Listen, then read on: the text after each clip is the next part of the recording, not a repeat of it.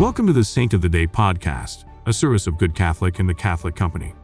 Join us each day as we share the story of a unique saint in three minutes or less. Today's saint is Saint Agnes of Montepulciano. Saint Agnes of Montepulciano, who lived from 1268 to 1317, was born into a noble family in Tuscany. Her birth was announced with strange lights surrounding her dwelling, considered a sign that she was a favored child. At nine years of age, she requested to enter the local Franciscan monastery, Montepulciano. Although doing so at her young age was against church law, she obtained special permission from the Pope.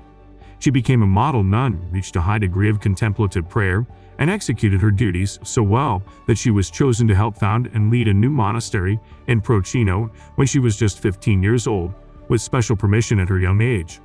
She lived there for 20 years and became known as a great mystic and visionary while cultivating a special devotion to the Blessed Sacrament.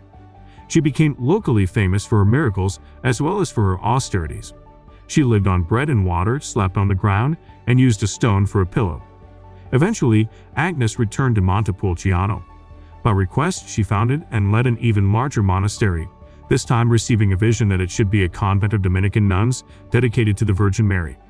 Through her prayers, she cured the sick, multiplied food, and raised to life a child who had drowned. Her feast date is April 20th.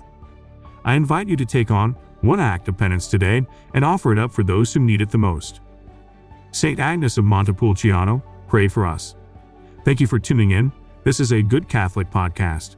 If you like what you heard, check us out at goodcatholic.com. Make sure to subscribe to our YouTube channel.